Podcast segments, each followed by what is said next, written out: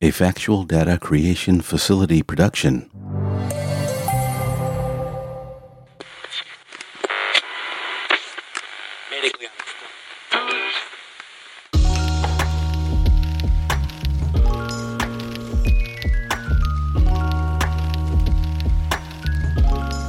Welcome to the OFNT Podcast, episode 189, which I'm calling Apple Events and Rumors of Apple Events. Well, the new Mac Mini is in the house and all set up. The setup went much easier and faster than I thought it would. Details in the tech I'm using section. So, how about we get this thing rolling this week? What do you say?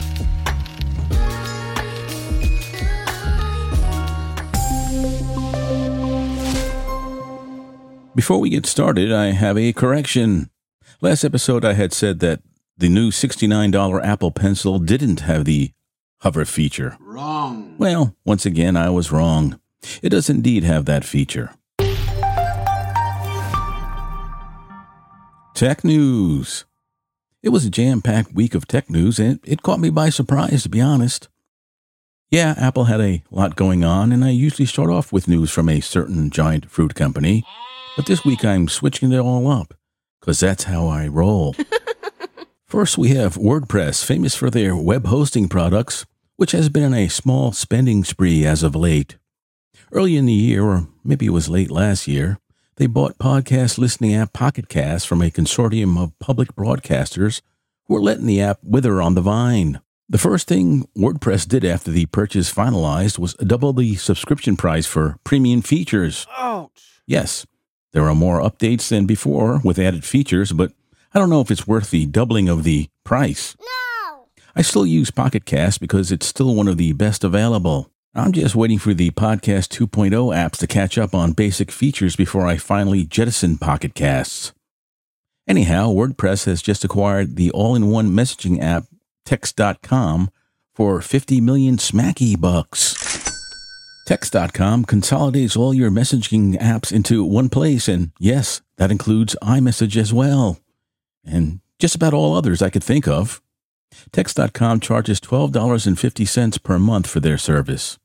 Now, I must confess I've never heard of them before, not that I'd be interested in what they offer anyway. For those that currently do subscribe to Text.com, well, I hope that WordPress doesn't double the subscription price like the company did with Pocket Casts. X, formerly known as Twitter, rolled out voice and video call capability for the social media platform.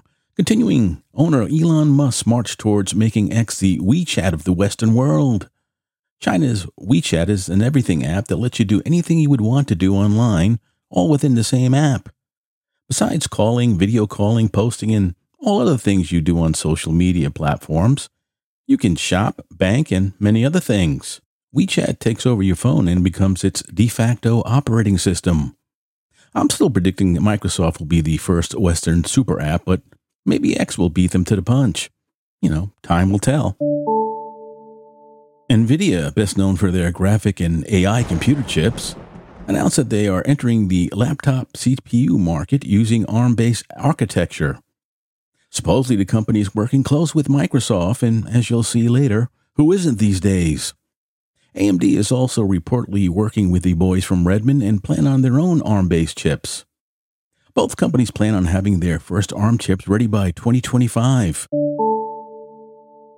From CNBC, Qualcomm's getting in on the AI craze with new chips for phones and PCs, reads the headline.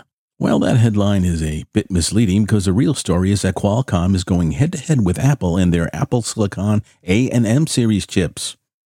Two ARM-based chips were introduced by Qualcomm last week.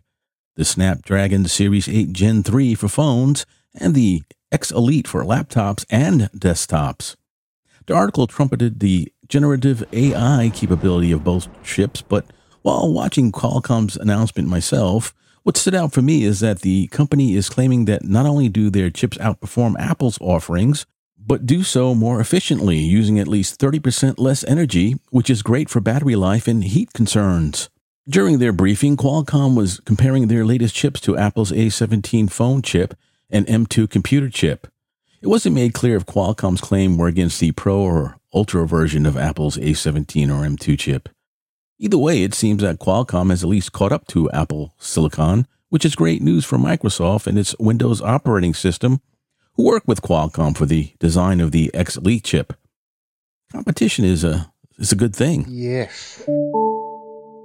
The big tech company named after a fruit must have been listening because they announced an event titled Scary Fast, which will be held on the evening. What? Yes, evening of October 30th. The time of day that Apple is holding the event is a first, starting at 5 p.m. Pacific Time, which is 8 p.m. Eastern Standard Time. Boy, I wish the US used the 24 hour clock because I sure do. It just makes more sense to do so to my retired military mind. YouTube channel Max Tech first predicted that the neglected 24 inch iMac would be getting an M2 and M2 Pro chip upgrade, and that maybe the low end MacBook Pro, which still has a touch bar, would be getting a basic M3 upgrade. Friday, he changed his prediction to the 24 inch iMac would be getting the basic M3 chip while the 14 and 16 inch Pros would be getting the M3 Pro chip, which seems to be the consensus amongst the tech press as I'm recording this. The most interesting prediction came from AppleInsider.com, who think the main thing here is that the new M3 chip will include ray tracing. And don't ask me to explain what that is because I really don't know. what I understand about ray tracing is that it allows more powerful graphics for video games, as was demonstrated for the A17 Pro chip, which powers the new iPhone Pros and which the new M3 chips are based on. The website pointed out that the weird timing of the Scary Fast event lines up with the workday time over in Japan and also corresponds to the release of the new Resident Evil games on the iPhone and Macs. In other words, Apple is yet again attempting to enter the gaming sphere, and that will be the main pitch of this event. They also posit that perhaps we'll see a new Apple TV box equipped with an A17 Pro chip, which will be able to play these advanced games. Apple Insider also thinks all the Lightning equipped accessories will be upgraded to USB C connectivity, which would make sense. These accessories would include the Magic Keyboard, trackpad, and mouse. We'll just have to wait until tomorrow evening to see what really gets announced. As far as the new competition Apple is getting from Qualcomm and later Nvidia and AMD goes, remember, Apple have their own operating systems that they can design and optimize to the in-house chips they produce, while the challengers don't have that luxury.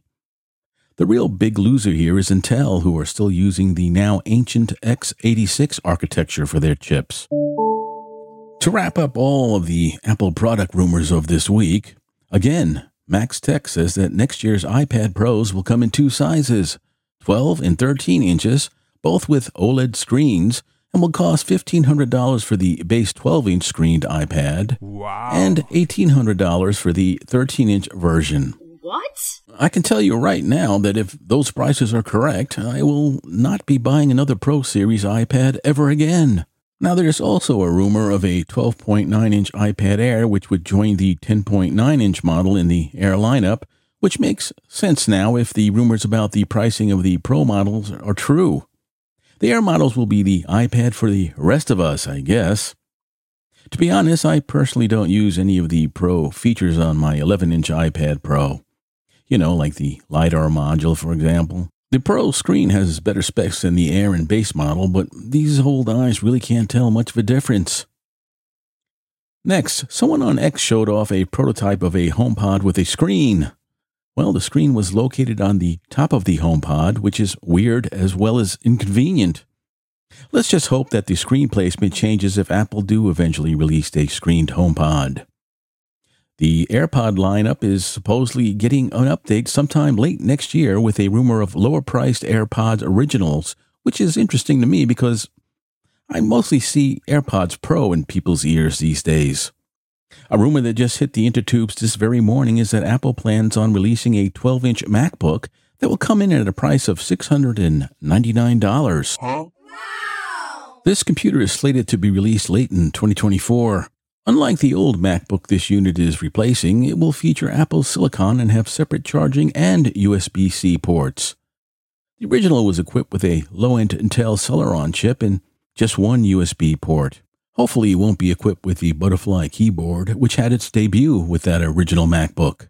Now, why would Apple even bother making such a cheap and Well, at least by their standards computer? Well, because they're feeling the pressure from Chromebooks, especially after the recent announcement of the Chromebook Plus standard. That was announced by Google and a few hardware partners earlier this month. This also likely explains the rumor of lower priced AirPods, as many lower priced competitors have emerged in that space. Well, that'll be a wrap of the tech news section. Tech I'm using. As I said in the preamble, I received both the Mac Mini and the LG monitor on Thursday and retired my old Wheezy 2015 iMac. I had one problem though. The LG monitor was $299 when I put it on my Amazon wish list. I figured there was no reason to order it right away because the Mac Mini had a delivery date of 31 October, so why have the monitor just sitting around? When I received the notification that my Mini was on the way, I went to my wish list and saw that the price had increased by $60. I quickly scrambled to see if there was another model that was cheaper or a better monitor for around the same price, but I came to the conclusion that the LG monitor still offered the best all around specs, even with the price increase. I'll just chalk this experience up to lessons learned. After packing away my old iMac, I kind of dreaded the setup of the new machine. I assumed there would be some problem that would provide a roadblock and have me befuddled for a time. Well, that didn't happen. Yeah, there were a couple of niggles here and there, but I had the whole rig set up in about 20 minutes. I set up the display first and decided to use the HDMI connector instead of the planned Thunderbolt connection. The Mac Mini I purchased only has two Thunderbolt ports, two USB A ports, and the one HDMI port. I'm not rendering 3D objects or even doing basic video editing here, so the performance of the HDMI port is just fine for my uses. The LG monitor has two USB A ports, so I plug the webcam and ring light into them. I use one USB A port to connect my audio interface to the Mini. After plugging in the Mac Mini to the line conditioner, I pushed the computer's power button and hoped for the best. The monitor sprung to life and a Siri like voice came from the Mac speaker with instructions on how to get started. The Apple mouse I'm using was quickly recognized and activated, but the Logitech keyboard wasn't. I dusted off the old Apple Magic Keyboard, and that too was quickly recognized. After the initial setup was finished, I was able to connect the Logitech keyboard with no further problems. Problem two was that the USB A ports on the LG monitor wouldn't power the light or the webcam. I don't know why, but I'll eventually get around to figuring it out. For now, I'm using the old cheap USB A hub I had lying around to power both the webcam and the light. Having that all sorted out, I got down to downloading the apps I wanted because I opted for a clean install. This went fine, though the information from my digital audio workstation didn't populate with the old data so I decided to start from scratch, which was very time consuming. Finally, I hooked up my mic to my audio interface and tested everything out. It all worked fine. First impressions? Compared to the old iMac, this Mac Mini is blazing fast. The monitor looks great to the point where I can't tell a difference between it and the panel that was in the iMac, though that one was 5K while the LG is rated but 4K. It worked fine right out of the box without me having to fiddle around with any settings, the way it should be, in my opinion. I did have to lower the brightness a bit, though.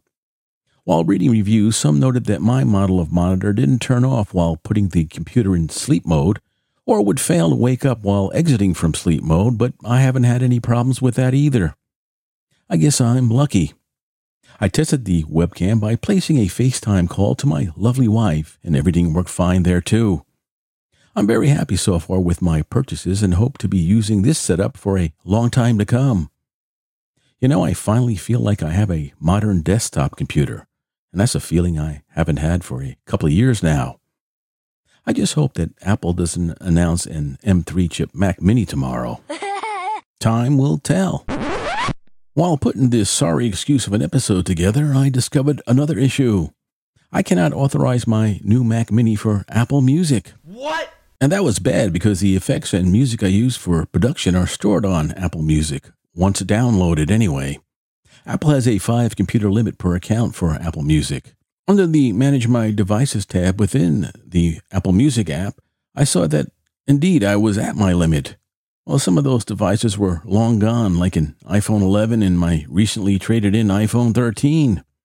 I was able to delete most of the items that are no longer in my possession, but have to wait until next month to delete my old iPhone 13 and now packed away iMac. I signed out of Apple Music on my soon to be traded in 2018 MacBook Air and MacBook Pro, but I still can't authorize my new Mac Mini. With the episode already in the can, so to speak, I had to scramble to download the music and effects I use for this show. Some are missing, but until I solve this problem, they will remain that way.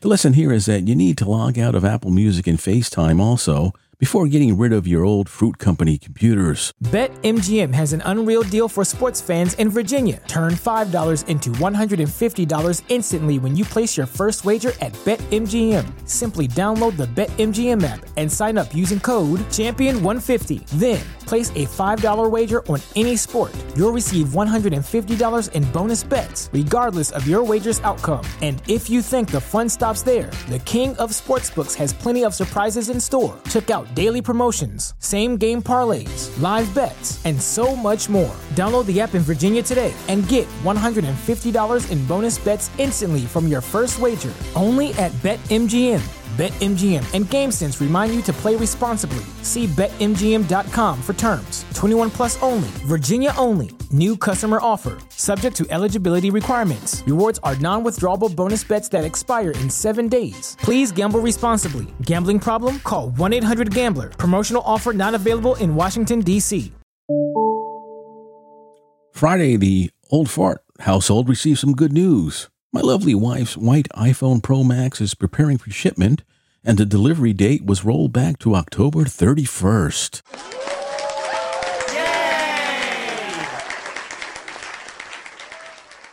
Well, it's about time, I say.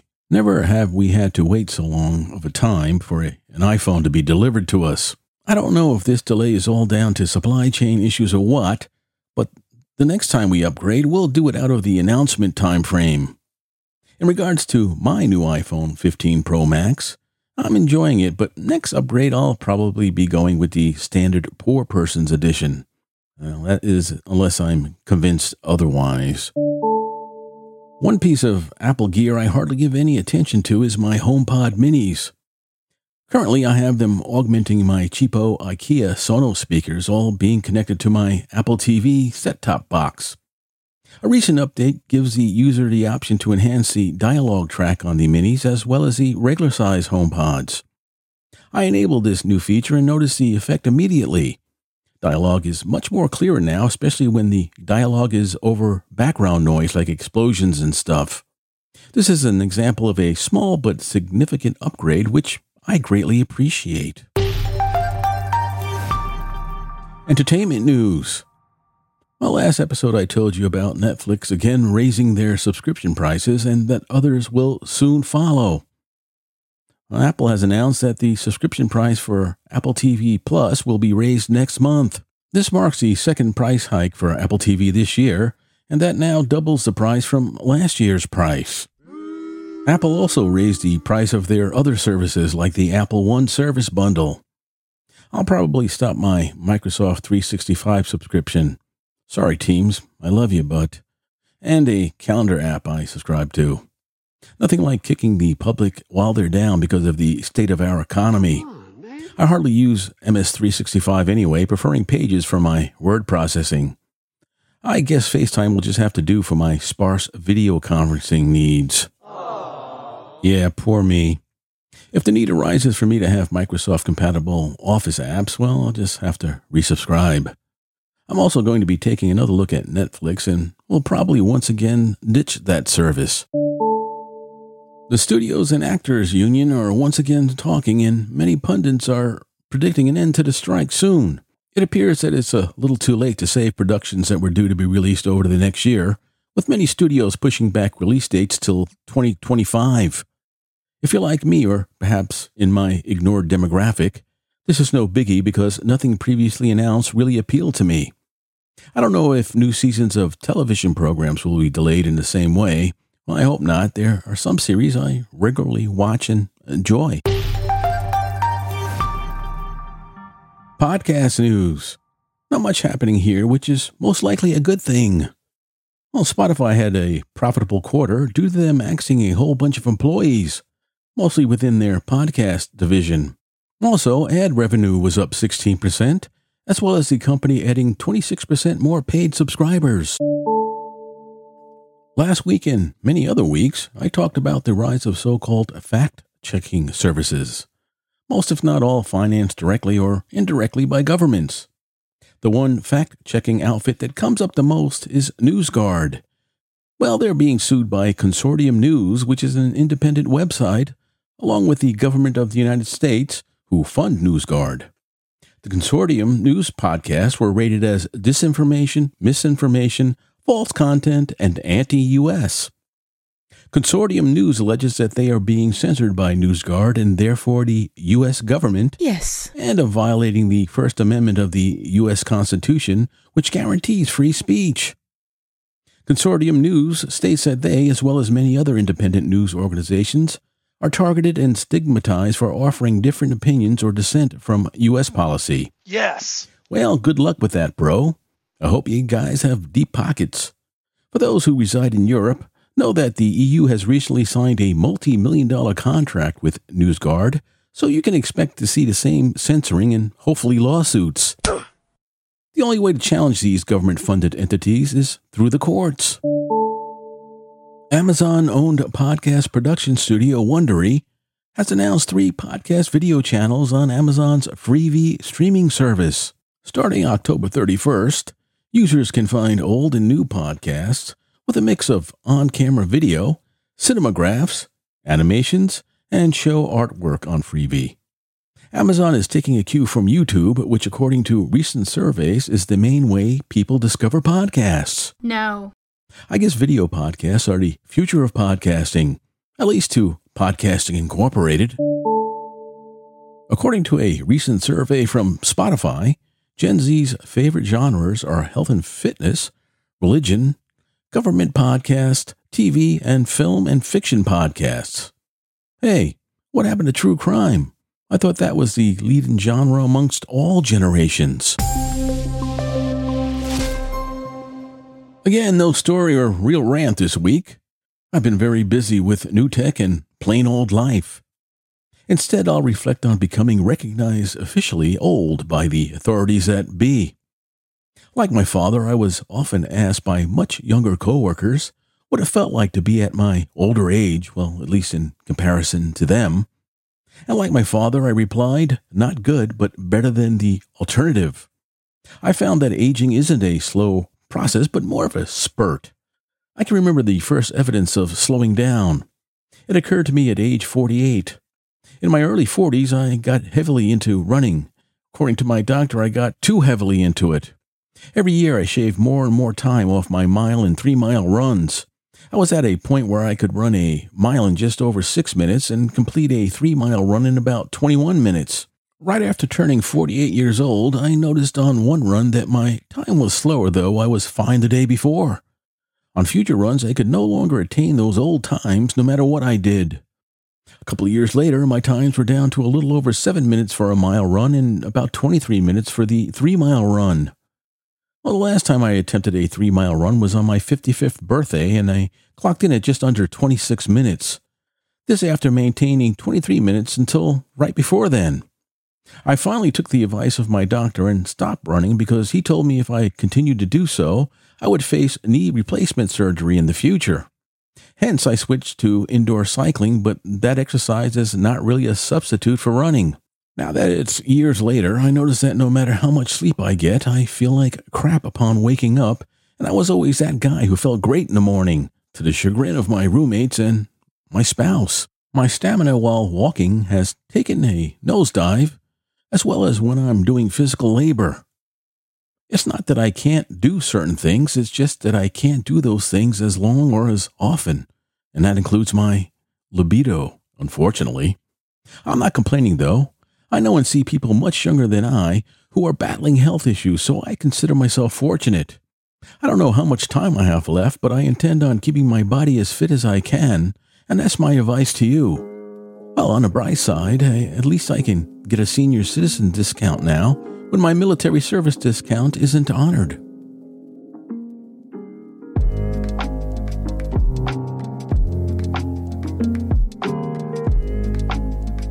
I'm playing the music, which of course means I'm getting ready to wrap things up here. I hope you enjoyed this episode. I enjoyed making it for you. If you like what you heard, you can make it a donation using the link in the show notes. Any and all donations will be appreciated. You can always reach me at ofntpodcast at gmail.com. That is, if you're so inclined. I'd enjoy hearing from you. I really would. Remember, don't listen to what they say. Watch what they do. Hey, can you help me rake some leaves before getting off my lawn? Stay skeptical. I'm out. See ya.